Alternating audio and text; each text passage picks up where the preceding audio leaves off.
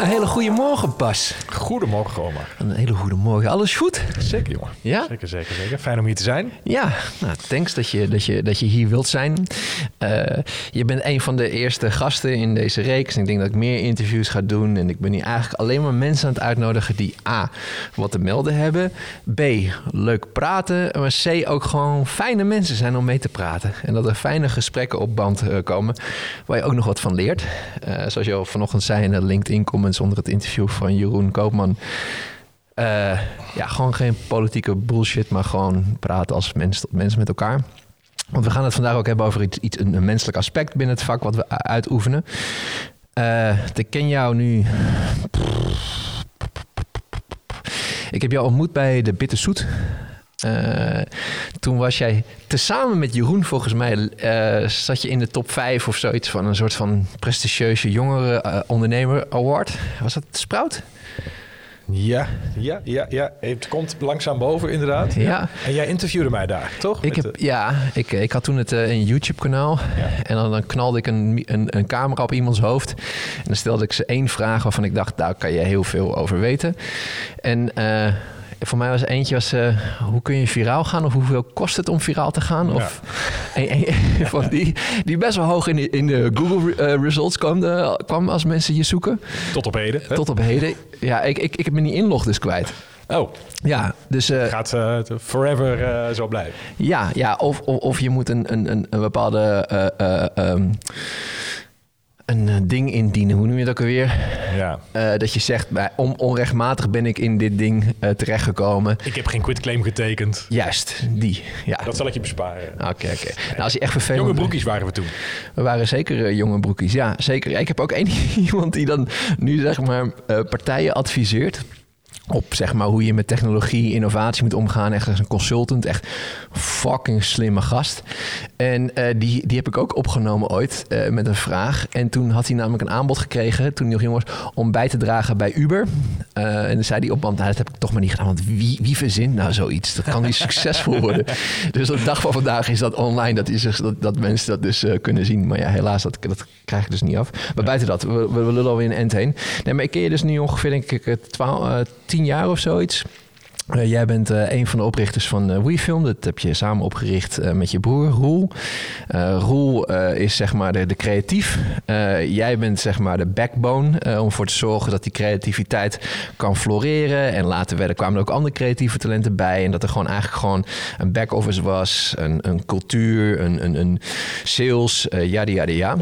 Ik moet je zeggen, ik vind jou zelf ook wel... Kijk, het is misschien kut deels dat je met een broer bent opgegroeid die super creatief is. maar jij bent ook verdomd creatief, vind ik hoor. Ik bedoel, eh, soms komen ook wel dingen vind ik, uit je hoed waarvan ik denk van wow, weet je, dat, dat, dat, dat je alleen maar kenbaar staat als pro- producer. Dat, dat, of tenminste nu bedrijfsleider of hoe je het ook wil Ja. noemen. Ja, dus, dus is, is, het, is, het, is het eigenlijk irritant geweest wel eens dat je gewoon een broer had die zo creatief was? Eh, nou, nee, het is, is een hele lieve man, hè, Roel, hè? Vooral heel fijn. Ja. Ehm, maar misschien is het ook wel zo dat, omdat het dan, eh, laten we zeggen, niet je eindverantwoordelijkheid is en Ja. je niet eh, eh, die extreme druk op je schouders voelt, hè, want Ja. het is zijn uh, pakje Jan, Ja, dat je dan eh, zelf ook soms wat vrijer kunt denken Ja. en dan eh, ook wel eens een eh, ideetje in de groep durft te gooien. Eh, en dan mag eh, iemand anders beoordelen of het een goed idee is of niet. ja, ja. ja, ja. En dat, eh, dat geeft dan ook de vrijheid in je eigen hoofd om ze af en toe eh, eh, mee te kunnen denken als je er even tijd voor hebt. Ja, ja, ja, zeker. Maar zeker. hoeft het niet, zeg maar. Hoeft het dat niet. maakt het misschien wel prettig. Ja, maar, maar het kan me zo even... Ik bedoel, creativiteit is vaak binnen bedrijven... is dat zeg maar waar, waar de hart- hartjes sneller van gaan kloppen. Ja. Eh, weet je, dat ziet ook al vaak dat CEO's nog best wel vaak... op een bepaalde manier creatief nog wel aanwezig zijn in hun bedrijf... of minimaal een plasje erover willen heen gaan doen. Alleen ik kan me voorstellen dat als je uit een huishouden opgroeit... eh, en, en je broer staat bekend als de creatieve... dat dan per definitie al ben jij misschien ietsjes minder creatief... dat daar minder ruimte voor is. En dan word je al sneller in een hoek geduwd... dat je de producer bent, de, de regelaar enzovoort. Ja, hij mocht eerder kiezen, hè? Er waren twee functies. Ja. Hij mocht eerst kiezen, want hij was vier jaar ouder. Ja, Ehm, Nee, maar het, eh, eh, kijk, ik denk dat er zijn verschillende soorten creativiteit. Hè? Eh, je, ja. hebt, je hebt creativiteit in het kunnen bedenken vanuit scratch van nieuwe ideeën. Oh. Je hebt creativiteit in als er een idee ligt om dat eh, een stap verder te brengen. Dat is echt wat anders dan dat eerste. Mhm. En dan heb je ook, denk ik, creativiteit in hoe, ehm, hoe kun je een groep mensen eh, alles uit zichzelf laten halen of zo. En dat, dat vergt ook een, eh, een, een andere manier van denken. En ik denk ook dat dat creativiteit is. Ja, En dat zeker. is, een creativiteit waar, eh, waar ik me zo lang bij voel en Ja. waar ik graag mee bezig ben. Eh, helemaal vanuit scratch in een uurtijd eh, tien toffe ideeën Ja. bedenken, dat is iets minder mijn ding. Maar goed, hè, er zijn Ja. heel goed in. Ja, dit is, bedoel, het, is, het is mooi dat dat zo, zo, zo is ontstaan en dat het zo is, is gegroeid. En de verhalen die jullie hebben over hoe jullie op jonge leeftijd eigenlijk al gewoon bezig waren met draaien, filmen en Ja. eh, al, al, al, al dat soort dingen. Nu je dat zegt, het is natuurlijk iets hè, dus dat je met, je met met je broer een bedrijf begonnen bent. We staan er natuurlijk lang niet elke dag mee bij stil, ook niet elke week en of elke maand. Ja, Maar het is natuurlijk wel iets heel bijzonders. Hè? Ja. Dat je vanaf jongs af aan, ik denk dat we onze eerste filmpjes maakten toen, eh, toen ik tien was en hij 14. En eh, dat we onze eerste bijbaantje hadden toen ik eh, 12 was en hij 16. ja. En dat we nu eh 25 jaar verder zijn. Ja. En dat we al die 25 jaar samen hebben gewerkt. En dat dat eh, een hele ride was, al met al. Met allemaal Ja. dieptepunten en hoogtepunten. ja. Maar eh, wel echt samen, samen doorgemaakt. En dat creëert natuurlijk wel een, eh, ja, een, eh, een uniek vertrouwen. En, en ook een uniek eh, levensverhaal met elkaar zo. Ja. broers. Is het, is het, is het ook... want ik heb, een, ik heb een vurige wens dat mijn broer ooit, Rashid, eh, onderdeel wordt van Maak. Eh, eh, maar weet je, dat moet ik gewoon... eh, ik mag het niet opleggen enzovoorts. Ik, ik, nee, de deur staat open. Ja. Ehm, maar merk je dat in de dynamiek die jullie met elkaar hebben... ehm, dat zeg maar... ehm, moet ik het zeggen? Dat het ook een, een groot voordeel heeft... als je je soms vergelijkt met andere partijen in het, in het, in het veld omdat jullie elkaar zo goed kennen en twee handen op één buik zijn, of qua meer door het vuur gaan, of er is een oneindigheid, eh, oneindigheid aan vertrouwen in elkaar, weet je wel. Nou, ik heb wel ehm, ehm, heel veel bewondering voor ondernemers die het in hun eentje doen. Hè? Eh. Zoals jij, zoals, eh, zoals meerdere voorbeelden in mijn omgeving. Ja. Wij zeggen wel eens tegen elkaar, at least we've got each other. Hè? Dus, Ja. eh, dus op het moment dat het eh, tegen zit, eh, aan het eind van de dag kun je altijd elkaar nog even bellen. En Ja. dan, daar is zo'n blind vertrouwen dat dat, eh, dat dat heel fijn is dat je altijd een soort van ergens op terug kunt vallen. Of ergens, eh, dat, er, dat er ergens een, een, een, een, gelijkgestemde is die er precies het, eh, gelijk op dezelfde manier in staat. Ja. Tegelijkertijd is het ook best een uitdaging, want je moet, kijk, we zijn zo op elkaar ingespeeld dat je als je een groter team vormt, wil je iedereen graag ehm, eh, daarin zijn rol geven. En moeten wij ook heel erg uitkijken dat we niet eh, met z'n tweeën er altijd hetzelfde over denken. Hè? Ja, Ehm, ondanks dat dat van nature natuurlijk eh, in het DNA al, maar ook in de cultuur waarin we opgegroeid zijn, ja, Ja. we allemaal dezelfde stappen bewandeld. Ehm, dus logischerwijs denk je dan vaak over veel dingen een beetje hetzelfde. Ehm, maar je wil daar, eh, we zijn ook heel erg mee bezig om van we moeten wel, wel iedereen de ruimte geven. Want uiteindelijk ga je alleen met elkaar eh, Ja. beter worden als Ja, iedereen het groter maken de vrijheid voelt Ja. dat, eh, dat ze daartussenin kunnen springen en dat ze het met elkaar oneens kunnen, dat iedereen met elkaar oneens moet kunnen zijn en dat soort dingen. Ja. En zou WeFilm ooit echt een familiebedrijf worden? Zien jullie ook zeg maar gewoon dat jullie nazaten ooit zeg maar gaan, eh, gaan doorzetten? Of is daar is nog nooit, nooit over gesproken? Nee, die zijn nog zo klein. Eh, mijn, mijn, mijn, eh, mijn zoontje Ole, die, die zegt wel als ik thuis kom s'avonds... welk filmpje heb je vandaag weer gemaakt, papa? Ik wil later ook wel filmpjes maken. Hè? Oh, Dus, ja? en die vindt het heel leuk om mee te Oh, gaan naar wat kantoor. En dan gaat achter de computer zitten. Dus je ziet het al wel ergens voor je. Net zoals ik vroeger Ja. een blauw koffertje had... en met mijn vader mee naar kantoor ging. Oh, een pakje aantrok. En de, de, daar herken ik mijn zoontje nu wel in. Ja. Maar goed, mijn vader had een bouwbedrijf... en ik ben ook niet in de bouw terechtgekomen. Nee. Dus we gaan het allemaal zien. Het is dus, ah, ja. En ehm, ja, want, want eh, wat, wat, wat, wat we vandaag gaan nog eh, over hebben is zeg maar, ehm, kun je met eh, creativiteit de issues die we nu voor ons hebben staan, de- ja, in de wereld kun je die oplossen? En, en, en hoe zou je dat kunnen doen? En als zo'n idee, als zo'n uitdaging misschien super groot is en je bent zo klein, waar begin je? Weet Ja. je wel? En, en, en, en naast dat het een mooi verkoopverhaal is als je aan tafel zit met, in dit geval met merken, ehm, ja, hoe leef je het echt? En, en, en ook zeg maar als, die, als het niet draait om sales, hoe, hoe uit het zich dan? Maar ik zit, ik zit opeens hard op nadenken terwijl we het over je broer hebben natuurlijk. Want ja, je broer is, is, is, is eh, volgens mij, ja, die staat eigenlijk best wel op de barricade, zeg maar, voor een, eh, voor een betere wereld. Je broer is vijf jaar ouder, zei je net? Vier. Vier jaar ouder. Hoe, hoe, hoe, hoe, hoe- ja, hoe, want ik bedoel, begon eigenlijk als een, ik bedoel, is een productiehuis, eh, eh, maakt hoofdzakelijk commercials of afgeleide daarvan in andere vormen. Weet je, het kan ook een docu-vorm zijn waarin een brandstory terechtkomt of eh, puur alleen maar een, een, een- viral. Eh, jullie, hebben- jullie hebben eigenlijk in eerste instantie jullie zelf heel erg kenbaar gemaakt vanuit een soort van eh, viral factor eigenlijk bijna, een factory eigenlijk bijna. We hebben ook een aantal leuke dingen samen gedaan. We hebben ooit nog een keer Volgens mijn eerste, de eerste viral met jullie was met BBC op KPN met die Engelse toeristen. Die, die, die ging helemaal gek op Dumpert. Ja. Dat was, was een hele leuke. Maar langzamerhand zijn jullie die shift gaan maken naar... en dat werd me heel erg duidelijk toen jullie je nieuwe kantoor openden... en je daar een speech gaf. Waar je echt gaf, aangaf, weet je... We, hebben een taak hier zo in deze, in, deze, in deze wereld, in deze maatschappij... en daar moeten we wat mee doen. Eh, Er zijn issues die, die, die, die onze creativiteit nodig hebben... Maar wat ik wel interessant vind, want jouw broer heeft denk ik eerder dan jij kinderen gehad. Ja, dat weet ik wel bijna zeker.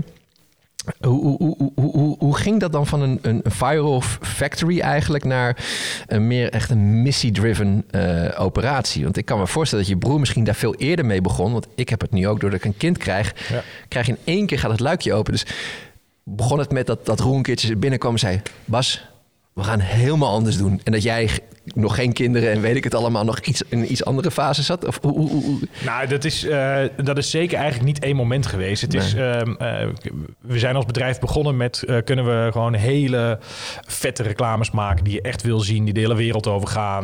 voor de meest gekke dingen doen voor de mooiste bedrijven. En dat hebben we ook een aantal jaren gedaan. En dat was superleuk op elke plek in de wereld... en met elk mooi merk samen mogen werken. Ja. Ehm, maar op een gegeven moment dan, eh, het is ons ook een beetje overkomen, denk ik, dat we dan een aantal keren eh, in projecten verzeld raakten, waarvan je voelt, eh, wacht eens even, hier draait het om wat meer dan alleen eh, kijkcijfers behalen of eh, grote stunts maken.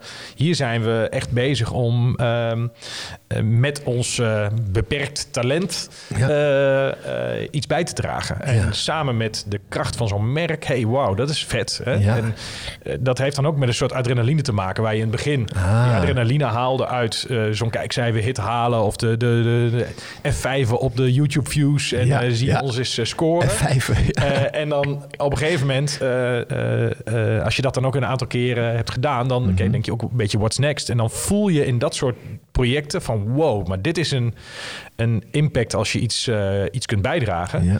Ehm, dus toen waren we met een aantal projecten een keer in zo'n eh, schuitje beland. En toen merkten we eigenlijk ook dat we langzamerhand het team wat we om ons heen formeerden, dat het eigenlijk allemaal een beetje gelijkgestemden waren. En dat die met name ook naar WeFilm kwamen vanwege die projecten. Oh ja. Ehm, waarop we zeiden van, is dit niet ehm, eh, de volgende stap die ons bedrijf ook moet hebben? Omdat we gewoon ook zelf voelen van, hey, ehm, we leven in best wel heftige tijden. Eh, ehm, ehm, ja, eh, zou het niet heel mooi zijn als we ons talent voor dat soort dingen kunnen inzetten? Dat is alvast, beginnen we een beetje opnieuw of zo. Hè? Want Ja. dan moet je weer een beetje van scratch beginnen eigenlijk. Ja.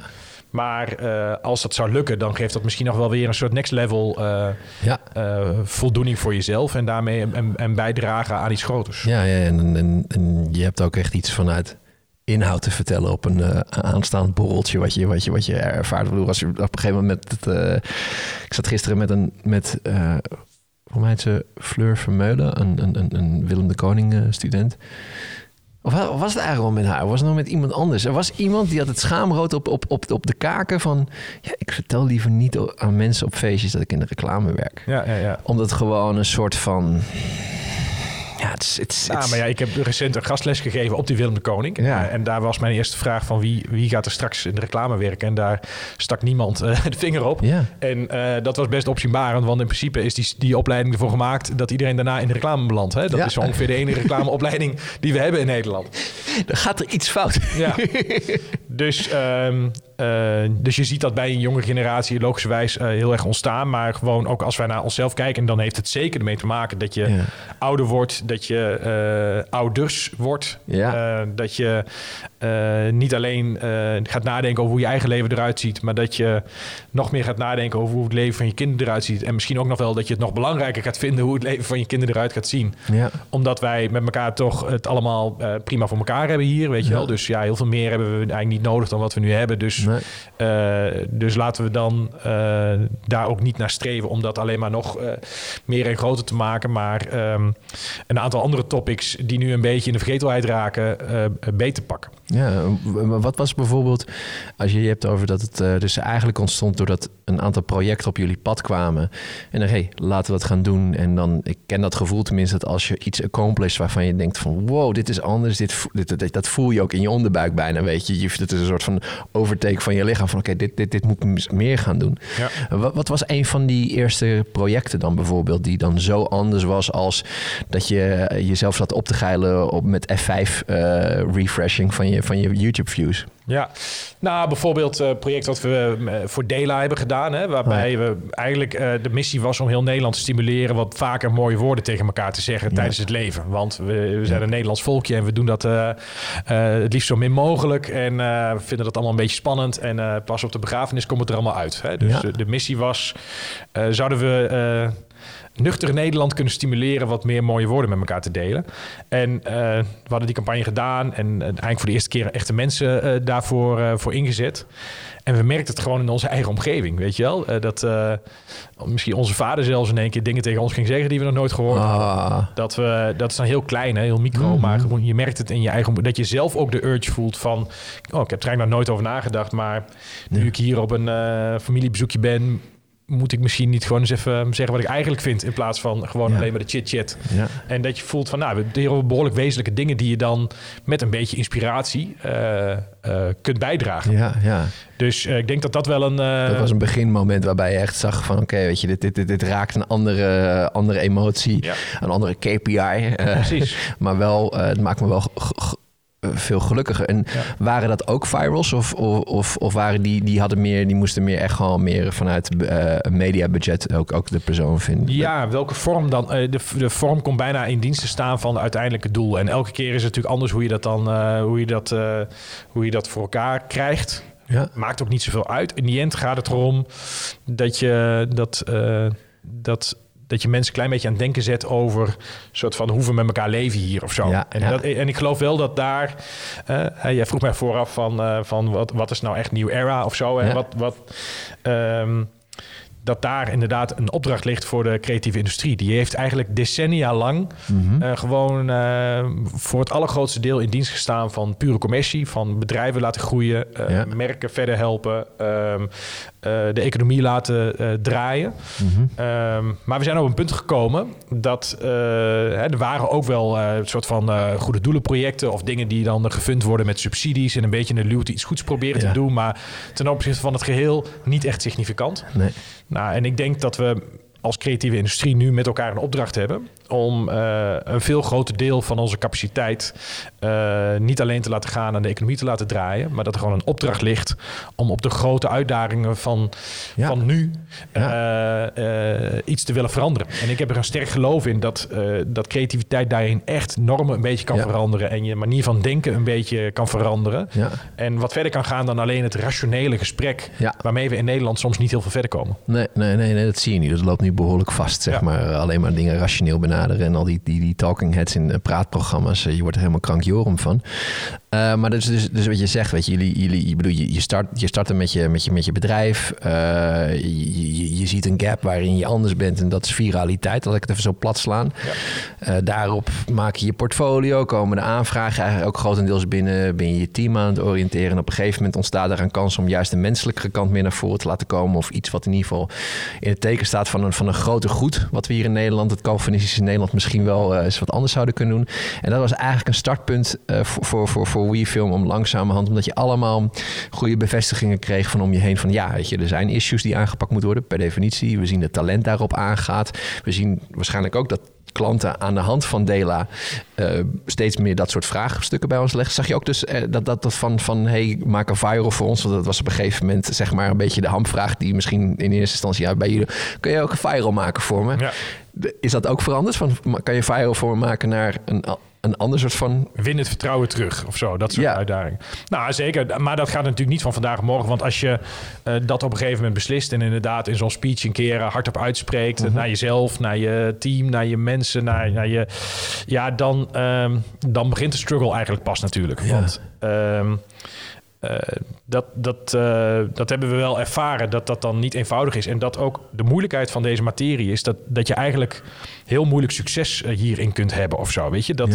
Hoe bedoel je? nou ja, ehm neem de klimaatcrisis of zo. Hè? Mhm. En, en dan, dan ga je... We hebben net een grote campagne gedaan voor Milieudefensie. En, Ja. en die is naar ons idee best mooi geworden Ja. en, en goed gegaan. En het heeft honderdduizend handtekeningen opgeleverd... en aan alle kanten goed Sick. gescoord. Mooi. Maar hey, hebben we nou...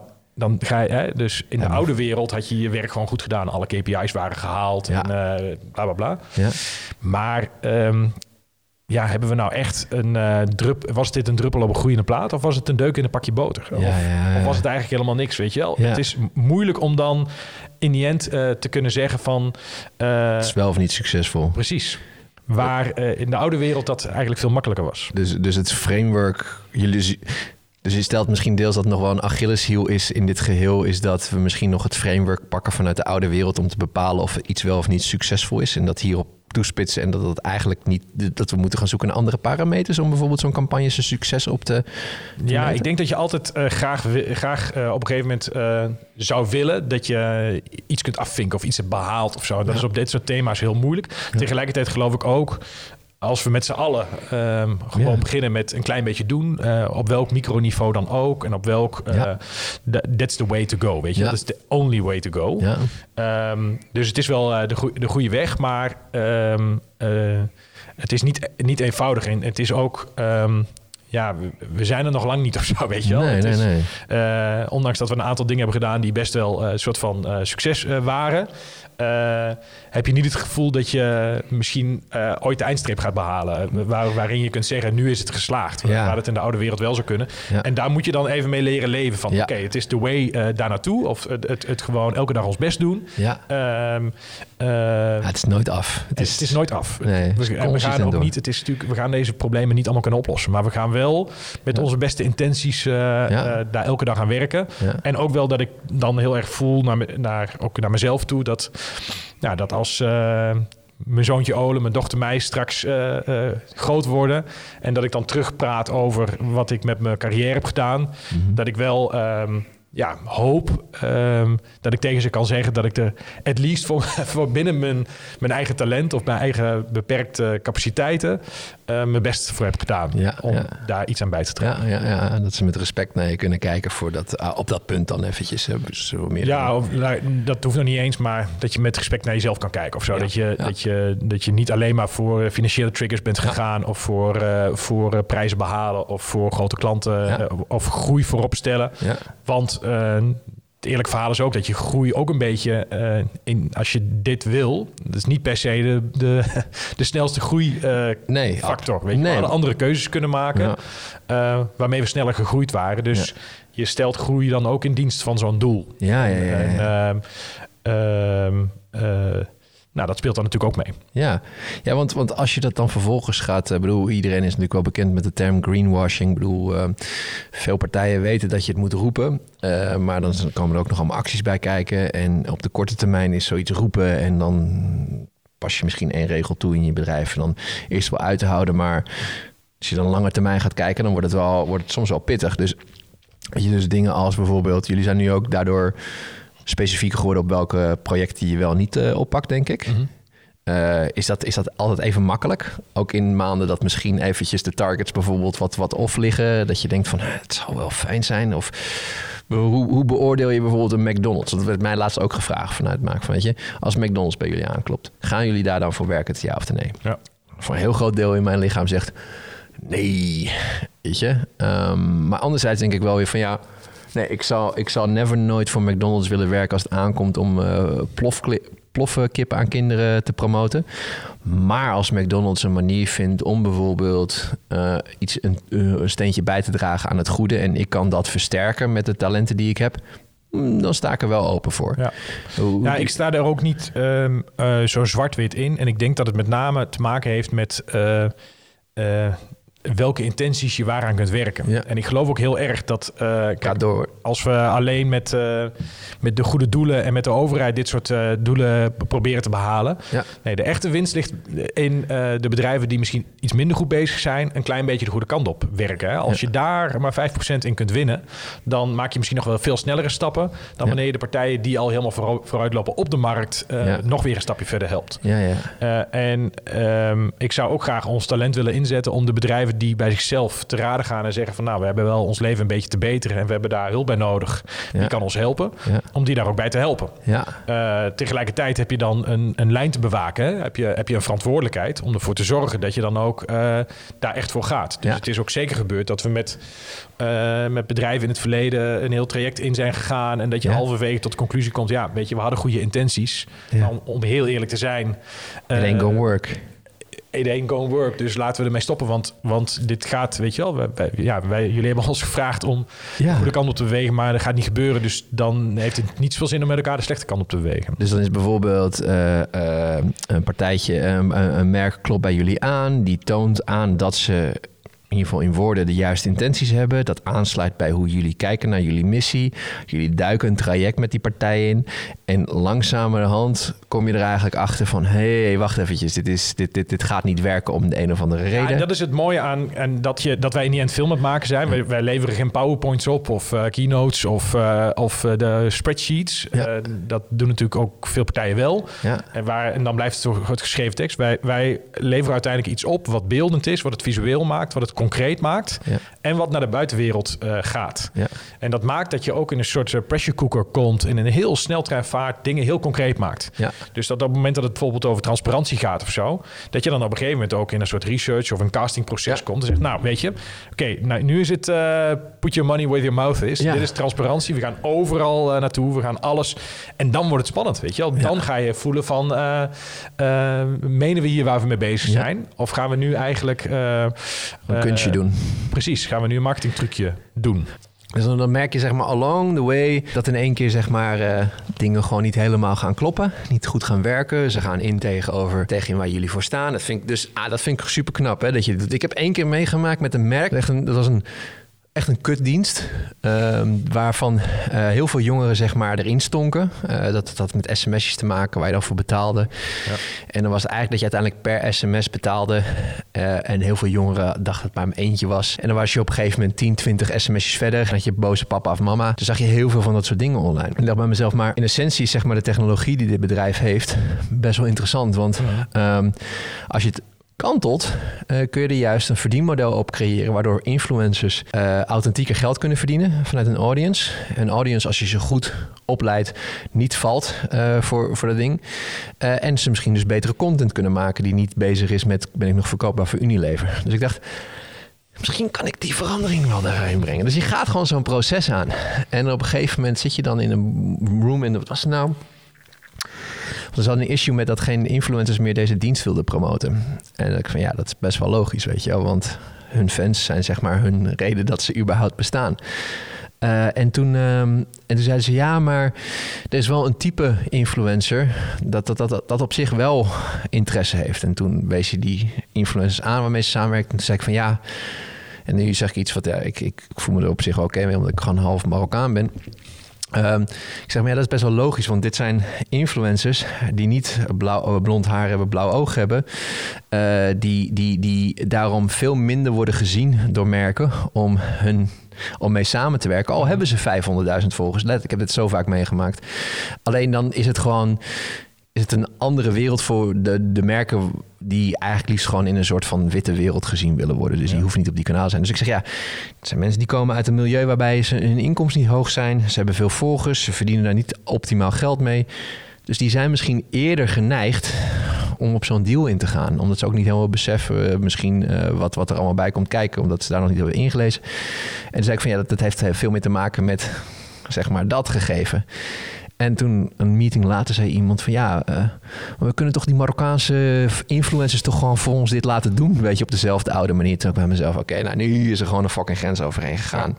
Ik heb dat op dat moment niet ingegrepen, maar ik heb later wel duidelijk gemaakt, we gaan niet verder. Maar dan komt hij dan vervolgens, als je in zo'n proces zit en je uren zijn eruit. Hè? Ik bedoel, eventjes heel pragmatisch, misschien voor andere bureau-eigenaren die, die, die luisteren. En je komt along the way erachter. Hoe, hoe, hoe, lossen jullie dat dan op met dat merk? Weet je, betalen die dan gewoon alsnog de, het hele bedrag? Want je hebt het toch wel verkocht. Want jij bent degene dan die dan vervolgens aan de, aan de bel trekt. En ik kan me voorstellen dat je dan wel tegenover een brand manager of marketing manager of whatever staat. Die zegt ja, hoe, hoe, hoe ga ik krijg niks. Weet je, hoe ga ik dit verantwoorden? Hoe, hoe, hoe is dat spel dan vervolgens als je merkt dat je along the way op de, aan de noodrem moet trekken?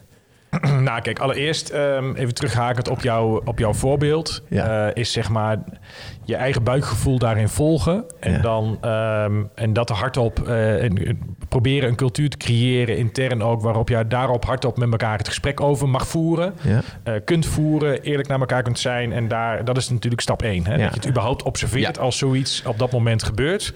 Jij observeerde dat, maar dat is natuurlijk niet per definitie in uh, alle scenario's het geval. dat, dat je daar dan bij stilstaat.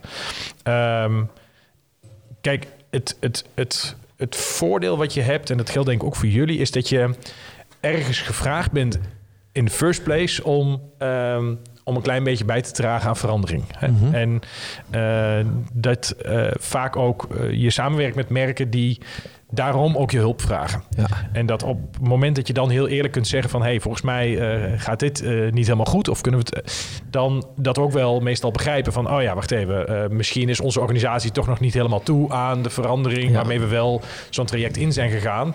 En concreet gezien, een antwoord op je vraag is natuurlijk dat je dan...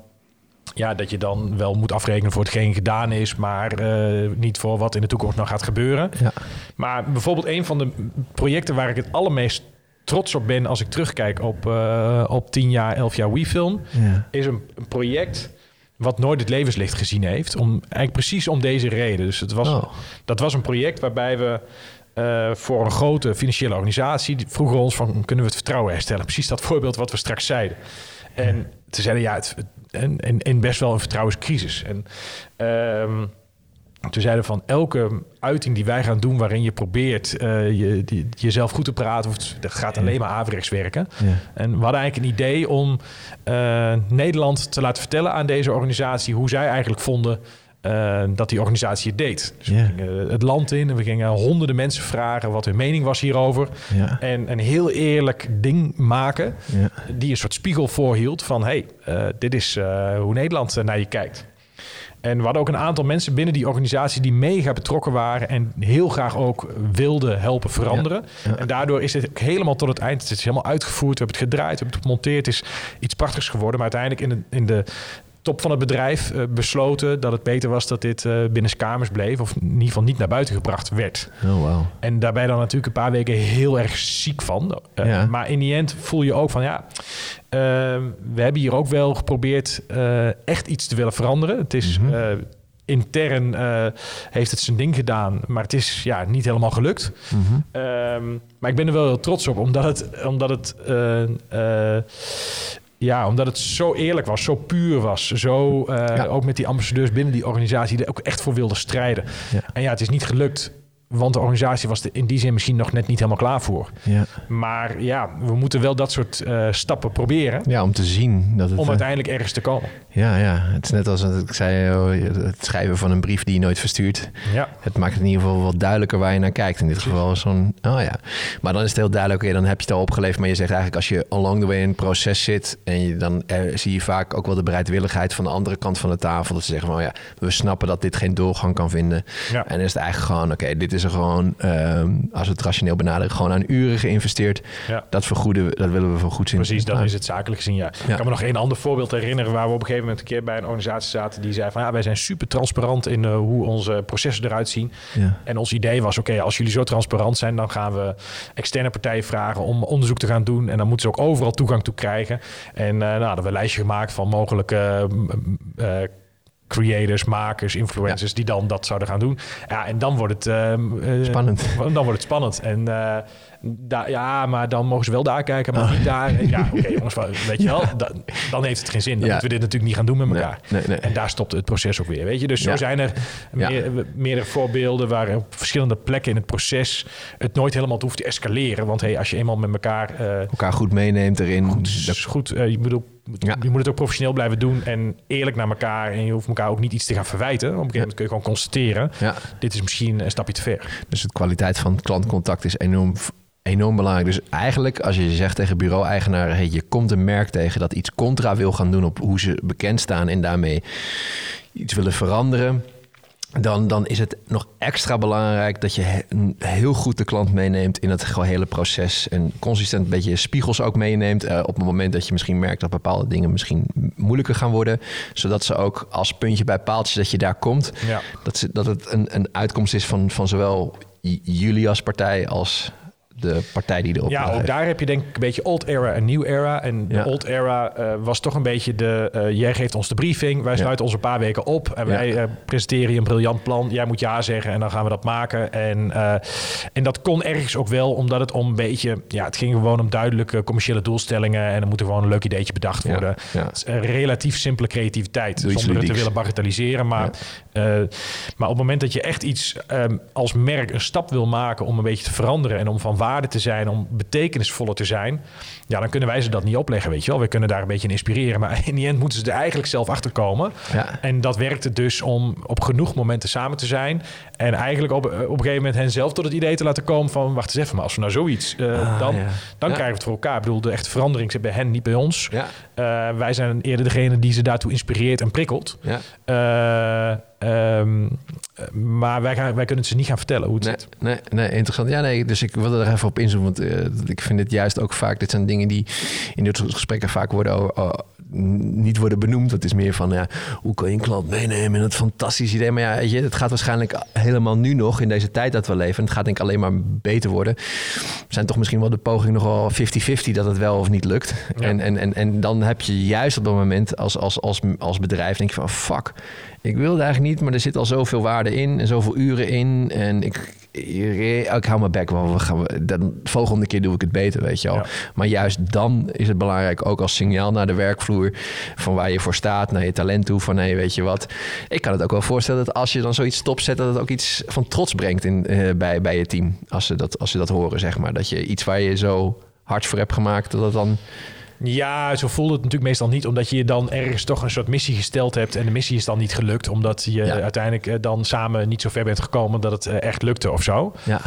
Um, Um, en het is ook niet zo dat we dit aan de lopende band doen. Hè? Ik bedoel, je probeert er natuurlijk gewoon uh, met elkaar uit te komen. En soms moet je ook along the way bijvoorbeeld de, de lat iets lager leggen. Ja, dat kan natuurlijk gebeuren, weet je. Het is, het is niet zo dat je met alles wat je aan het doen bent... Uh, meteen de wereld kunt, kunt, kunt uh, 180 graden kunt veranderen. Dat, dat wil je wel, dat zou je graag willen, dat dat zo werkt. Maar ja. zo werkt het natuurlijk niet. Nee.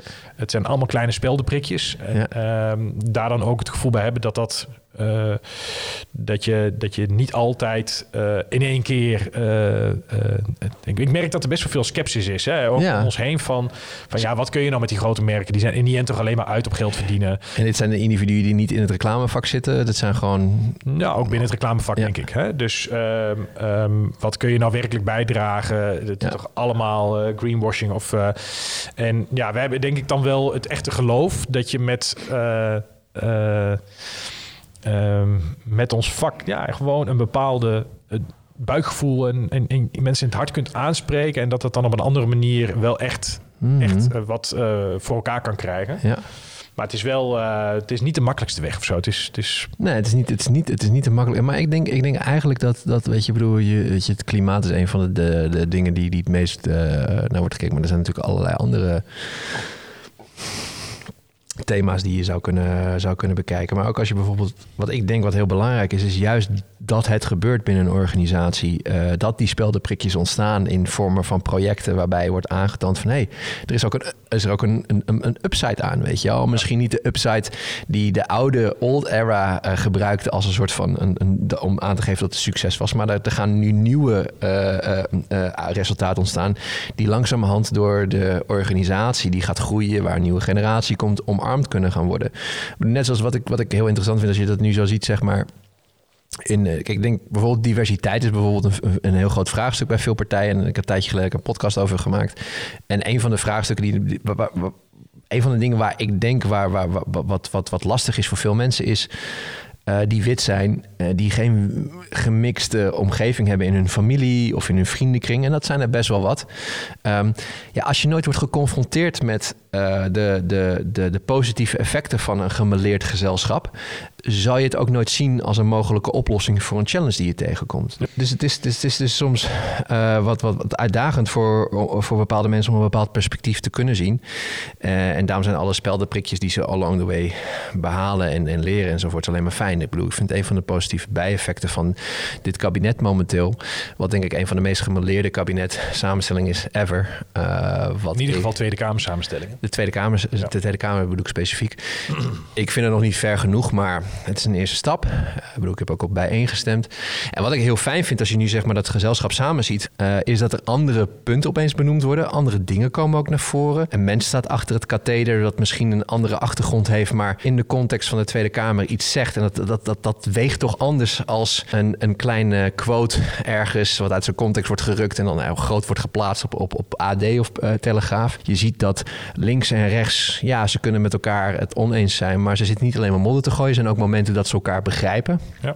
En dan zie je in één keer van wow, wat daar een positief effect aan kan zijn. Want in één keer hebben in één keer de, de, de kant die elkaar wilt cancelen, kunnen opeens zien dat hun idolen die, uh, die, die, die ze voor hen zien uh, strijden in de Tweede Kamer, opeens niet per definitie elkaar aan het cancelen zijn. Weet je, en dat soort kleine neveneffecten. Dus...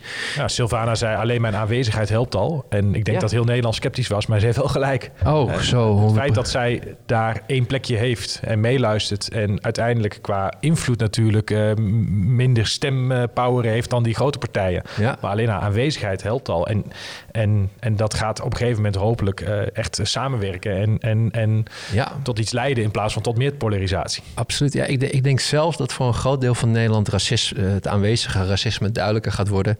Ja. Uh, hoe meer mensen zeg maar, in de politiek, de politiek ingaan. Ja, in één keer wordt het een politicus die wordt bejegend op een racistische manier. En ik denk dat dat harder aankomt als gewoon een individu uh, die niet een bepaalde titel heeft of zoiets. Weet je, ik denk dat dat best wel voor sommige mensen. Oh wow, weet je. Dus, maar buiten dat dat zijn allemaal dingen die dan, waar ik van zei, weet je, dus ik kan me goed voorstellen dat, ondanks dat het soms speldenprikjes voelen, zeg maar, wat je dan doet bij een groot concern, en dat de consument al wel laat zien in hun gedrag dat ze dan kunnen kiezen voor je concurrent die het wel goed doet, ja, denk ik wel dat zodra de, wet, de wetgeving ook meer gaat, gaat, gaat, uh, gaat, gaat uh, gestoeld zijn op hoe, bedrijven, hoe je bedrijven kunt, kunt stimuleren om positief te zijn. Weet je? Paul Polman, die oud Unilever-CEO, eh, die zei ook... het is toch te gek voor woorden dat een boom pas wat waard is als het dood is. Weet je wel? Dan, wordt het papier. En juist dat moet denk ik via wetsvoorstelling. Maar dan is het eigenlijk alleen maar goed dat je, je als, als kleine partij... als je dan praat over ben je een druppel op de gloeiende plaat of niet ja, er wel mee bezig zijn intern. En die mind-exercitie maken. En dat die ene ambassadeur die met vol liefde voor een mooiere wereld in zo'n groot financiële uh, uh, bedrijf tien keer aanklopt bij de CEO. Op een gegeven moment denkt die CEO ook van ja, weet je, bij de twintigste keer. En nu staat er niet eentje, maar nu staan er vier. Ja, dat was niet dat waardeloos. Wel die, bij. Keer, hè, die keer dat dat niet gelukt is, was daarmee niet waardeloos. Hè? Die, nee. die, had een, die had een functie in het, uh, in het grote geheel, zullen we maar zeggen. Op de lange termijn uh, ja. helpen al dat soort speldenprikjes om uh, ergens te komen. Ja. Tegelijkertijd, jij zegt van daar moet wetgeving voor komen. Kijk, we komen denk ik uit een tijd waarin ook heel veel mensen de, de overheid vertrouwden als het aankomt op uh, het voorkomen van de grote problemen in het leven. Ja. Uh, ik denk dat we het punt ook een beetje voorbij zijn. Hè? Ja. Dat we met z'n allen ook voelen um, dat uh, we met z'n allen verantwoordelijkheid hebben te nemen. Zowel op persoonlijk level, dat we allemaal een klein beetje ons steentje moeten bijdragen, mm -hmm. als ook in de merken waarmee we samenwerken. En dat we ook van die merken verlangen dat ze hun ja. verantwoordelijkheid pakken. En dat als het gaat om de grote thema's, dat we net zo hard naar Albert Heijn en Unilever kijken, als dat we naar Den Haag kijken tegenwoordig. Sterker nog, misschien wel iets meer naar die grote bedrijven. Dus daar ligt gewoon een, een, een, een verantwoordelijkheid te pakken. Mm -hmm. uh, en voor die bedrijven die dat nog niet zien, uh, die gaan dan de boot mislopen, denk ik echt. Ja, ja 100%. Daar, je, ze hebben daar gewoon uh, bij zichzelf te raden te gaan. En die partijen die alleen nog maar op commercie uit zijn en eigenlijk plat gezegd scheid hebben aan alles en hun oude riedeltje blijven herhalen, die zijn er gewoon over vijf of tien jaar niet meer. Ja. En dat vind ik ergens een geruststellende gedachte. Ja. dat. eh, ja, dat dat veranderingsproces ook bij die grote partijen snel naderbij komt. Ja, het gaat, het gaat zich toch wel op een gegeven moment uh, uitfilteren, denk ik, op, de, op de lange termijn. Maar mooi, dus, dus, dus, dus daar houden jullie je, je, je, je, mee bezig als bedrijf en daar, daar focussen jullie je, jezelf op. En ik ben ook aan het zoeken naar, naar, naar, naar manieren hoe anderen die luisteren, misschien die een bureau runnen of misschien aan de kant van een, van een bedrijf zitten, van ja, hoe, je, hoe je een start kunt maken, hoe je ernaar kunt kijken, hoe je misschien niet ook pessimistisch wordt along the way, omdat je, wat moet je in de gaten houden, zeg maar, om je succes te bepalen. Het is ook belangrijk hoor, want uh, hoe meer je verdiept in al die thema's, hoe pessimistischer je wordt. En je moet uitkijken dat je niet uh, een soort van uh, verkeerde spiraal dan terechtkomt met je eigen energie ook. Ja, zeker, absoluut. Weet je, ik bedoel, dat ligt op de loer natuurlijk. ik bedoel, er zijn natuurlijk voor altijd wat preekt in ten goede van je missie, zijn er ook vandaag de dag genoeg Google results, Twitter tweets te vinden die, die, die zeggen van dat je het helemaal fout hebt of dat je je bek moet houden of whatever. Waarschijnlijk heel veel meer. Heel veel meer. Hè? Of in ieder geval, die onthoud je beter. Ja. Laat ik het zo, zo, zo, zo stellen. Maar dus de hamvraag van ja, kan je dus met creativiteit dus de challenges die we in deze wereld hebben uh, verbeteren? Nou, als je kijkt, bedoel, we hebben denk ik nog nooit zoveel uh, issues zo concreet gekregen naar, voor onszelf. Waarbij we ook het idee hebben, precies wat je zegt, dat we ook zelf daar iets in te doen hebben. Ik bedoel, we praten over inclusiviteit, diversiteit, we praten over uh, het klimaat, we praten over de economie, we praten over de pandemie. Ga, ga, ga, ga zo maar door, weet je wel. Um, denk, je, denk, denk je dat echt alles opgelost moet gaan worden met creativiteit? Nee, natuurlijk niet. En uh, ik bedoel, het maakt ook, hoe meer je verdiept in deze thema's, hoe nederiger je wordt met de capaciteiten die je hebt. Hè? Het is niet dat wij alles in onze macht hebben. Maar tegelijkertijd denk, ja, um, um, moet je het ook niet onderschatten. En moet je ook blij zijn met, met, met de speldenprikjes die je kunt, kunt geven. En denk ik wel echt dat er een unieke taak ligt om dingen wat meer van de ratio naar uh, het, het, echte buikgevoel te krijgen. Waardoor we weer met elkaar kunnen zien wat echt belangrijk is en waar we ons hard voor willen maken. Ja. En dat kan creativiteit als geen ander. Hè? En dat, uh, we hebben natuurlijk dat project bijvoorbeeld uh, Small Verliefd gedaan, uh, met Interpolis samen, met Sneller samen. daar waren al behoorlijk wat manieren de vuur gepasseerd om jongeren van dat smartphone gebruik op de fiets af te krijgen. Hè? Er was inmiddels een wet, er was een flinke boete, de politie had flink opgeschaald. allerlei manieren om te kijken van hoe krijgen we nou die, die, die tendens dat al die jongeren steeds meer de smartphone op de fiets gaan gebruiken en eigenlijk niet uh, van zichzelf vinden dat ze daarmee gedra gedrag vertonen. Maar tegelijkertijd wel een lopende band ongelukken veroorzaken. Ja. Hoe krijgen we dat gedraaid? En dan ga je aan de slag met nou ja, een creatief proces.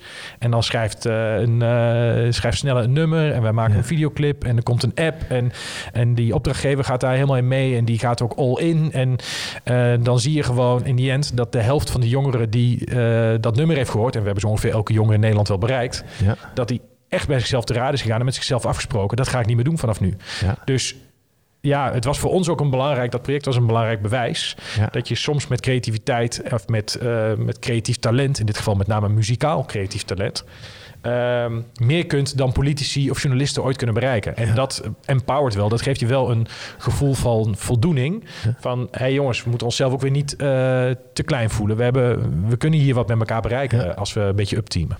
Maar zou je, zou, je, zou, je, zou je dus kunnen voorstellen, misschien wel in de near future, bedoel, als je dan, uh, bedoel, ja, je, goed dat je zegt dat je creativiteit is, het is niet het enige goed wat nodig is om die, die verandering te brengen, maar bijna elke issue is, is is een specialisme op, op zich. Zou je je kunnen voorstellen dat je op den duur misschien alleen maar gaat voor één van de, de issues uh, die je wilt gaan tackelen, weet je wel?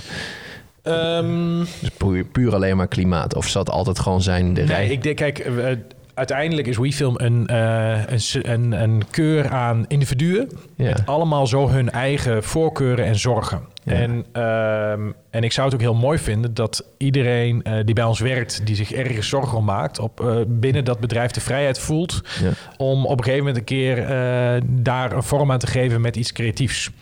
Um, een, een, um, dus zo kun je de klimaatproblematiek uh, soms aanstippen. Maar uh, zijn er andere mensen binnen het bedrijf die uh, zich veel met inclusiviteit en diversiteit bezighouden. en, en je weet ook niet, dat is een mooie parallel met in die zin het YouTube-tijdperk waar we het straks over hadden. Ja. Toen maakten we natuurlijk qua in viraliteit termen gesproken, soms ook filmpjes waarvan je van tevoren ook niet zo goed kon inschatten.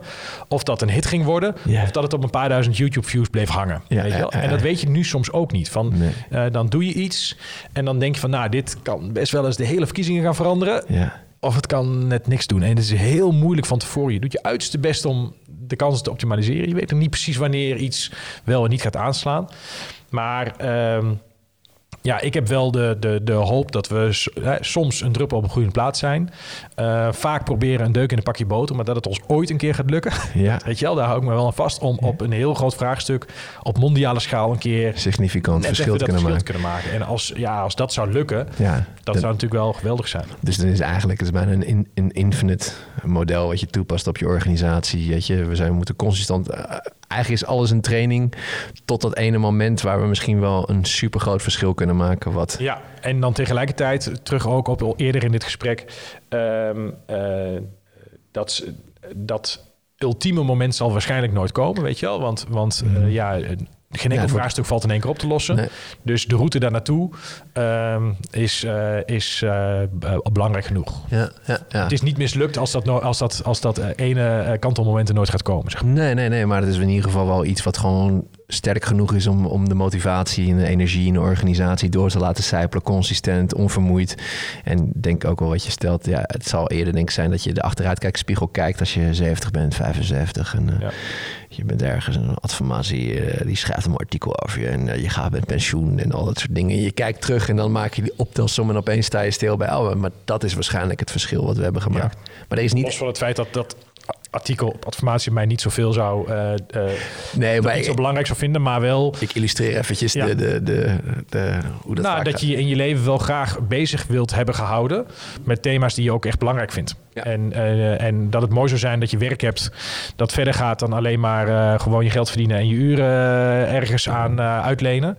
Maar dat je zo nu en dan iets doet waar je ook echt gewoon met volle ziel en zaligheid zelf achter staat. Ja. En uh, op die manier twee werelden verenigd. De, de, wereld van een beetje de activist in je. En de mhm. andere wereld van dat, dat talent dat je ergens hebt, dat je die twee kunt combineren. Er zijn ook wel momenten geweest along the way dat we zeiden van moeten we niet naast WeFilm in onze avonduren een keer iets heel goeds gaan doen voor de wereld. En, en, en dat we dat, weet je wel, dat we wel eens nadachten, moet dat, zijn dat niet twee verschillende werelden? Op een gegeven moment, de beste tip die ik ooit heb gekregen van een adviseur uh, van, uh, van Bas van Berkenstein, misschien ken je hem wel. Die zei ooit tegen, tegen mij of tegen ons, zei die, Ehm, je moet uitkijken dat, dat, bedrijf, dat, je, dat, je, dat jij niet alleen maar in dienst komt te staan van het bedrijf. En dat dat bedrijf een soort organisme is wat een bepaalde kant op gaat en je blijft erachteraan lopen. Ja. Dat het bedrijf moet uiteindelijk volgen waar jij als mens voor wil gaan. Ja. Uh, dus uh, zorg ervoor dat je eigen missie uh, centraal blijft staan. Niet alleen mijn missie, maar de missie van elk individu in ons team bij elkaar opgeteld en daar ongeveer het gemiddelde van. Ja. En dat bedrijf moet die kant op. in plaats van dat het bedrijf omdat er bepaalde opdrachtgevers bepaalde vragen stellen, op een gegeven moment rechtsaf slaat en we straks met z'n allen niet meer terug kunnen. En dat, uh, uh, dat, is wel, dat heb ik altijd in het achterhoofd gehouden, dat dat belangrijk is en dat, dat we dat nu aan het proberen zijn. Dat lukt niet altijd, maar dat proberen we wel. Ja, ja, ja. Ja, dat lijkt me op zich ook wel, wel een juiste. Ik bedoel, ik zit er ook nu, nu, nu, nu midden in met maak. Ik bedoel, ik vind het leuk om voor merken te werken. Uh, dus ik ben ook op zoek naar, naar eigen manieren. We komen binnenkort met een eigen product. Maar we zijn nu een soort van warming-up aan het doen. Ja. Dat je, ik, ik, ik kan er dus niet zo goed tegen wat er dus nu gebeurt met de Amazon-medewerkers. Die proberen een vakbond op te richten in Alabama. Op een of andere manier vind ik Amerikaans nieuws super relevant. Ik weet niet waarom. Ik kijk super veel naar Amerika. Ik heb altijd het idee dat wat in Amerika gebeurt, dat dat in de komende twee tot vijf tot soms wel tien jaar na echoot hier, hier in Nederland. Ja. En um, die proberen een vakbond op te richten. Want eigenlijk, ja, weet je, ik vind het heel moeilijk om, om, om van partijen online te bestellen, omdat ik bijna niet kan geloven dat het aan de achterkant goed zit. Uh, dat, uh, bedoel, uh, de moeder van een goede vriend van mij, als ik hoor wat voor rugklachten die heeft in, om in voor Zalando-achtige partijen te werken en hoe daar niet rekening mee wordt gehouden, vind ik echt verschrikkelijk. Ja. bijvoorbeeld die Gorilla, ik weet niet of je die app voorbij hebt zien komen, waarbij je binnen 10 minuten, als je in Amsterdam woont, je boodschappen krijgt. 10 minuten. Hè? En de meeste mensen nog van, wow, 6 minuten, 8 minuten. En ik denk alleen maar, Oh, arme mensen in die warehouses, want die worden helemaal uitgeknipt. Nou, in ieder geval, Amazon heeft dus nu een issue dat de arbeidsvoorwaarden zo dermate slecht zijn dat er, dat er zelfs wordt geadviseerd eh, vanuit je supervisor op de werkvloer dat eigenlijk mini-breaks kunnen niet. Het gaat ten koste van je, van je, van je, van je uur. Hm. Letterlijk als je soms een minuut of één minuut of twee minuten laat bent in het uur dat je moet werken. Want alles is natuurlijk allemaal geregistreerd. Daar is zo'n digitaal bedrijf. Die, ze zijn eigenlijk aan de vooravond van robotisering. Ja. Um, ja, gaat gewoon ten koste van je uurloon. Gewoon letterlijk, je hebt dan één uur loon niet. Dus een van de dingen is, de mythe is dat mensen dus moeten pissen in flesjes. Dat dat zeg maar de way to go is in plaats van het Om toilet. te voorkomen dat het ten koste gaat van hun salaris. Juist. En eh, nou, nu proberen ze een eigen vakbond op te richten. En Amazon doet er alles aan om dat tegen te gaan. Eh, ze zijn natuurlijk bang, want als deze medewerkers betere voorzieningen krijgen, dan valt eigenlijk hun hele businessmodel in- ineen. Want volgens mij, wat Amazon, naast dat ze toptechnologie hebben, hebben ze ook goede prijzen. En die prijzen kunnen ze denk ik op zo'n niveau houden door juist dat zo door te rekenen op de, op, eh, binnen de warehouse. Dus ik snap ook waarom ze dat tegenhouden. Maar het gaat te- bij mij tegen alles in wat betreft eh, humaniteit. Uh, maar dat wordt dus, er zijn ze nu proberen ze op allerlei manieren dat uh, kapot te slaan. Maar om een vakpunt op te richten is, kost ook geld. En veel van die medewerkers hebben dan ook, zijn ook niet zeg maar de big spenders uh, la Jeff Bezos. dus we gaan een, een, een geurtje op de markt brengen. Het heet, het heet Jeff. Ode Capitalism. En dat is dan een, een, een parfumetje met menselijke urine erin. En daarvan gaan we er duizend verkopen. En een groot deel van de opbrengst gaat naar deze mensen die een vakbond willen gaan starten, zeg maar. Maar wat je zegt, als je zegt van uh, het bedrijf in teken laten staan van uh, wie je bent of je normen en waarden.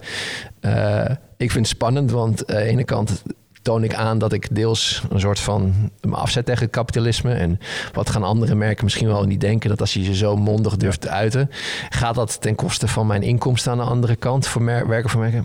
Misschien. Ik vind, maar ik ga het wel doen. En dat is denk ik precies die, die, die dynamiek waar je het over hebt, wat die Bas Berkenstein ook, ook, ook dan zegt, toch? Ik bedoel, voorheen zat ik heel erg van, ja, ik moet toch wel verkoopbaar blijven. En dat klopt niet echt bij Maak, uh, want het is een reclamebureau. Uh, nee, het is nu een marketingbureau. En, maar nu, ja, ik zelf aan de roer mag staan, dan, dan ga ik dat wel gewoon doen. Ja, omdat je er zo sterk in gelooft. En ook omdat je, uh, ik denk dat het een, kijk, want dat product straks ja. is natuurlijk staat symbool voor... Um, voor uh, die disorder, voor datgene waarvan je in gelooft dat het niet klopt. Ja. En, het, en het mooie aan ons vak is dat op het moment dat je zoiets beet hebt en daar een soort visuele vorm voor vindt, of dat nou in de vorm van een geurtje is uh, die niet lekker ruikt, of een, een, film die je aanspreekt, is dat, dat het mensen wel kan triggeren om daarin mee te gaan. Op het moment dat je mensen, dan kun je een soort hefboom-effect veroorzaken. Hè? Ja.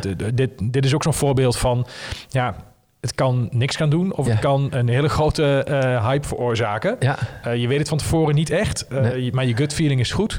Maar wie weet gaan duizenden, tienduizenden, honderd, misschien wel miljoenen mensen Ja. dit als aanleiding zien om Amazon te gaan boycotten. Noem maar iets. Ja, ja. Nou, als dat gebeurt, dan kun je echt verandering bewerkstelligen.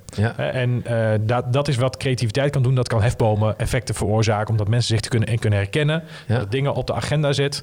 Um, en uh, dat het dan op een gegeven moment uh, een soort van ja, revoluties kan veroorzaken. Ja, het is een, een, een thought starter eigenlijk. Ja. En, daar, komt ook ergens die viraliteit weer terug. Hè? Dat dan die viraliteit weer onderdeel is van je uiteindelijke doel. Van, hè, dat, dat, Ja. dat, dat geurtje is niet het doel op zich. Het is niet jouw doel om zoveel mogelijk van het geurtje te veroorzaken. Nee. Het doel is om deze thematiek bij zoveel mogelijk mensen bespreekbaar te maken. eh, daar een bepaald viraal effect te veroorzaken. Ja. Waardoor eh, we met z'n allen opstaan tegen, eh, tegen zo'n bedrijf. ja, ja, tegen het uitknijpen van... Interessant man, leuk, leuk, leuk, leuk dat je het zegt. En eh, ja, ik vond het dacht van, oh ja, dat is, dat is wel eigenlijk wel een hele goede die je zegt. En dat zouden eigenlijk misschien wel meer bureaus eh, moeten gaan doen. Ik denk ook wel dat het nodig is, die uitgesprokenheid. Want die talent wat je zei op de Willem de Koning, dat, dat ik heb dus nu samen met de stagiair dat ik dit oppak. Eh, die vindt het, die, die, ja, die lacht zich de ballen uit de broek dat ze dit met mij mag, eh, mag oppakken. Wat je zegt, ja, hoe, hoe, hoe dichter je het bij jezelf plaatst, hoe unieker het bureau wordt, hoe menselijker het bureau wordt. En ook, ja, toch wel de grootste uitdaging momenteel is dat je talent dan nog weet aan te trekken dat bij je wil gaan werken. Ik bedoel, eh, merk je dat ook, dat, dat, dat dat bij jullie steeds meer een eis wordt voor regisseurs die bij jullie willen werken? Ja, regisseur, eh, niet alleen regisseurs natuurlijk, maar, Maar ook, creatief ja. talent in, eh, in de breedte. Ehm, eh, ja, kijk, ik merk dat het, dat het ehm, eh, belangrijk is om ehm, een bepaalde eh, open cultuur te creëren waarin iedereen voelt dat, eh, dat zijn of haar geweten. Dat in, in ieders geweten even belangrijk is. En dat daarin in gewetenskwesties eh, speelt hiërarchie geen enkele rol, weet je wel? Van als iemand voelt wat we hier aan doen zijn, klopt niet helemaal. Ja. Dan, dan, dan is het belangrijk dat iedereen de vrijheid voelt om dat te kunnen delen. Op welk thema dan, Dan ook. ook, Of dat ja. gaat op, op het eh, inclusiviteitsthema, Ja. of op eh, duurzaamheidsthema, of op menselijke, menselijkheid in de breedste zin des woords. Ehm, en dat open gevoel met elkaar creëren, gegeven ook alle commerciële belangen of het feit dat je met z'n allen een bedrijf probeert te runnen, dat is denk ik heel cruciaal om, om, uh, om talent niet alleen te binden, maar met name ook gebonden te houden. Ja, gebonden te houden. Dus uiteindelijk dus, wat je zegt eigenlijk, ik eigenlijk, als ik hem even mag om, omvatten, is het dus eigenlijk wat je, wat, je, wat, je, wat je gewoon stelt. Dat je, je op een gegeven moment moet je gewoon de keuze gaan maken. En het kan heel goed zo zijn dat in het starten van een bedrijf... dat je in eerste instantie vooral de parameters afgaat... die je kent, uniform van een, van, een, van een bureau. We moeten geld verdienen, opdrachten moeten binnenkomen... we moeten awards winnen, bladibladibla. Langzamerhand merk je dat je het juist wat meer naar je hand mag, mag, mag gaan zetten... en meer mag laten staan voor, voor, voor, voor wie jij bent. Dat is voor sommigen misschien al van meet af aan heel duidelijk. Voor sommigen is dat pas na vijf tot tien jaar... of dat je in ieder geval de bravoure mag hebben om dat te hebben. En bij jullie is dan de keuze is dan zeg maar om dan problematieken aan te pakken waarmee de wereld struggelt. En klimaat is toch wel een van de meest veel voorkomende uh, thematieken die ik voorbij zie komen. En eigenlijk wat je zegt is dat als je dan die stap maakt, de manier om te weten dat je succesvol bent, want het is nog moeilijk om te meten hoe je in die wereld succesvol is, zijn eigenlijk hele, zijn hele dingen die je heel erg registreren op je gevoel, je onderbuik, op de reactie van de klant, op de reactie van talent, uh, wat, wat wel of niet met je wil blijven werken, uh, wat op je deur aanklopt. Zijn dat dan de dingen, wat, wat bedoel, we leven in een pessimistische tijd, weet je wel? Dus, dus vooral koers houden onderweg daar naartoe, ook al dat soms financieel je zult ook een keertje een, een, een tegen tegenslag hebben. Hoe, ja, waar, waar let je dan, dan toch op dat je toch op die goede koers bent? Zijn dat dan de echte dingen? Nou, en eentje die je nog mist is, want het is allemaal waar wat je zegt, en, en is natuurlijk wel ook de reactie van Nederland erop. Hè? Dus dat gevoel wat ik straks zei, dat je op een gegeven moment dan ergens voelt, wacht eens even. Hier zeggen nu mensen mooie woorden tegen elkaar, dat hadden ze anders nooit gedaan. Hmm. Ehm, uh, ook in de opmaat naar de verkiezingen. Ja, ik denk dat het we maakten voor Milieudefensiecampagne en voor GroenLinks en voor weet je voor allemaal. Dat was denk ik geen toeval dat al die partijen op een of andere manier naar ons toe kwamen. Dat je ja, uh, op meerdere vlakken zo je punt probeert te maken dat we niet alleen tijdens die verkiezingen te kiezen hebben voor onszelf nu en voor komende, komende maand en uh, hoe we corona uitkomen. Ja. Maar toch met name over onze kinderen. Ja, het, dat, dat was ergens wel mooi omdat je dan zelf voelde van hé, hey, die strategie die we een paar jaar geleden hebben uitgedokterd. Het is niet voor niks dat die partijen nu ja. naar ons toe komen maar dat als je het dan de wereld inbrengt, dat je ook op social natuurlijk heel duidelijk uh, kunt zien hoeveel mensen zich daar toch in herkend voelen. Ja. Um, uh, dus dat zijn de, de dingen waar je aan vasthoudt. Um, tegelijkertijd, um, het is nooit af. En het is ook nooit. Nee, klaar of helemaal perfect. Of, uh, of waar dat in de vroegere wereld makkelijker kon. Je scoorde een kijkcijwit, je won een paar awards en uh, de klant was er blij mee. Dat was af, strikt eromheen, niks meer aan doen, ja. geslaagd. Ja, ja. En dat is hier moeilijk. En daar moet je dan, uh, denk ik, dat is belangrijk om te, om te realiseren dat het, dat het, dat het dan toch goed is geweest dat je het gedaan hebt en, en de moeite waard was. Ja. Mooi man. Mooie afrondende woorden. Ja, baas, we worden steeds grijzer, hè? Zo is het. Ja, maar gelukkig zijn we wel steeds meer aan het doen volgens mij wat we leuk vinden. Absoluut. En, en wat ik, uh, uh, ik vond het fijn om hier met je over te praten. Ik ken je natuurlijk ook al veel langer. En wat ik ook uh, nog graag wilde zeggen, is dat uh, dat is een beetje off topic voor hier, maar hey, volgens mij mag dat, hè? Ja, tuurlijk. Dus, dat ik ehm, dat ik het mooi vind dat je dit doet. Hè? Dat je deze verhalen deelt. Uh, uh, andere mensen hun verhaal laat delen. En daarmee een beetje probeert te inspireren. Maar ook een rijke historie hebt aan mensen aan elkaar koppelen. Hè? Ik denk mhm. dat ik niemand in mijn omgeving heb die mij aan zoveel waardevolle mensen gekoppeld heeft in zijn leven als jij. Uh, of het nou gaat om uh, mijn naaste collega Ruben, uh, die een heel belangrijke rol heeft nu binnen ons bedrijf, ja. die jij aan ons gekoppeld hebt. Of andere vrienden die ik allemaal aan jou te danken heb. Ja. en daar zat een bepaalde onbaatzuchtigheid in. Hè? Een bepaalde mm. onbaatzuchtigheid waarin je zegt van nou, ik vind het gewoon mooi als mensen elkaar vinden. Ja. doe ermee wat je ermee wil doen. dat, dat, jij organiseerde etentjes om mensen aan elkaar te koppelen. Je organiseerde dingen om mensen aan elkaar te koppelen. Je doet nu dit om mensen hun verhaal te geven. En uh, ja, die, die, die die manier van denken, dat waardeer ik ongelooflijk aan jou. En zou ik ook, weet je wel, dat hoop ik ergens in de wereld nog veel meer terug te zien. Ja. Uh, ik, ik, ik, dat is inspirerend voor mij ook. Ik probeer daar uh, voorbeeld aan te nemen van hey, hoe kan ik daar in mijn leven ook vorm aan geven door dat voorbeeld wat meer te volgen. Maar zowel op privé-niveau ja. uh, als op zakelijk niveau heeft ons al dat gekoppel van jou ja. mega veel gebracht. Dus oh. daar wil ik je nog nu dan ook even openbaar voor bedanken. Maar belangrijker nog tegen alle luisteraars zeggen hoe waardevol dat is. Ah, en hoe mooi mooi het is als je bij wijze van spreken één keer in de maand iemand aan iemand kunt koppelen waarvan je denkt Ja. dat die wat aan elkaar kunnen hebben. En dat je daar zelf helemaal niks aan hoeft te hebben. En dat dat gewoon eh trek is om te doen en uiteindelijk heel veel waarde brengt. Ja. Nou, dat vind ik, dat vind ik eh, lief dat je dat zegt. Eh dankjewel, eh vriend. dat, je, dat, je, dat je dat. Voor mij denken mensen op een gegeven moment wel van: ik krijg altijd complimenten in mijn podcast. als ik mensen aan het uitzoeken ben op de kwaliteit van de complimenten die ze me eventueel zouden kunnen geven. Dat is allemaal niet voorbedacht. Dankjewel, Bas, dat je dit zo op, oprecht Moet je zegt. niet zeggen dat je mij gisteren niet dat appje had gestuurd. Hè? Nee. Ah, shit, sorry. Nee, maar ja, nee, thanks daarvoor. Ja, nee, ja, het is, het is, het is, het is, het is denk ik gewoon, ehm, het voelt juist of zo. Ja. En, eh, en, en ik word, Ja, dat is wie je bent. En dat is best, eh, dat, dat is, eh, dat is best bijzonder. Want zoveel mensen bestaan, zijn er niet, in ieder geval niet in mijn omgeving, die dat eh, als heel normaal eh, beschouwen of als onderdeel van, eh, van wie ze zijn. Ja. Maar daar geldt dit verhaal ook voor. En ik heb met, met, met veel interesse en plezier een aantal van je eerdere podcasts. Ja. En er zitten gewoon een aantal dingen in die, die je gewoon als mens en als professional weer verder brengen. ja. En dat doe je niet omdat je daar zelf heel veel... Weet je, dat, dat, daar straalt datzelfde uit. Dus dat is mooi om te zien. Goeie dingen. Thanks, Bas. Thanks voor het zijn van een vriend. Thanks voor het zijn van een, een toffe kerel. En eh, ik mis je wel in de gangen van de crash. Eh, Ja. Eh, ja, onze kids zaten zelfs bij elkaar in, in de groep op bepaalde dagen.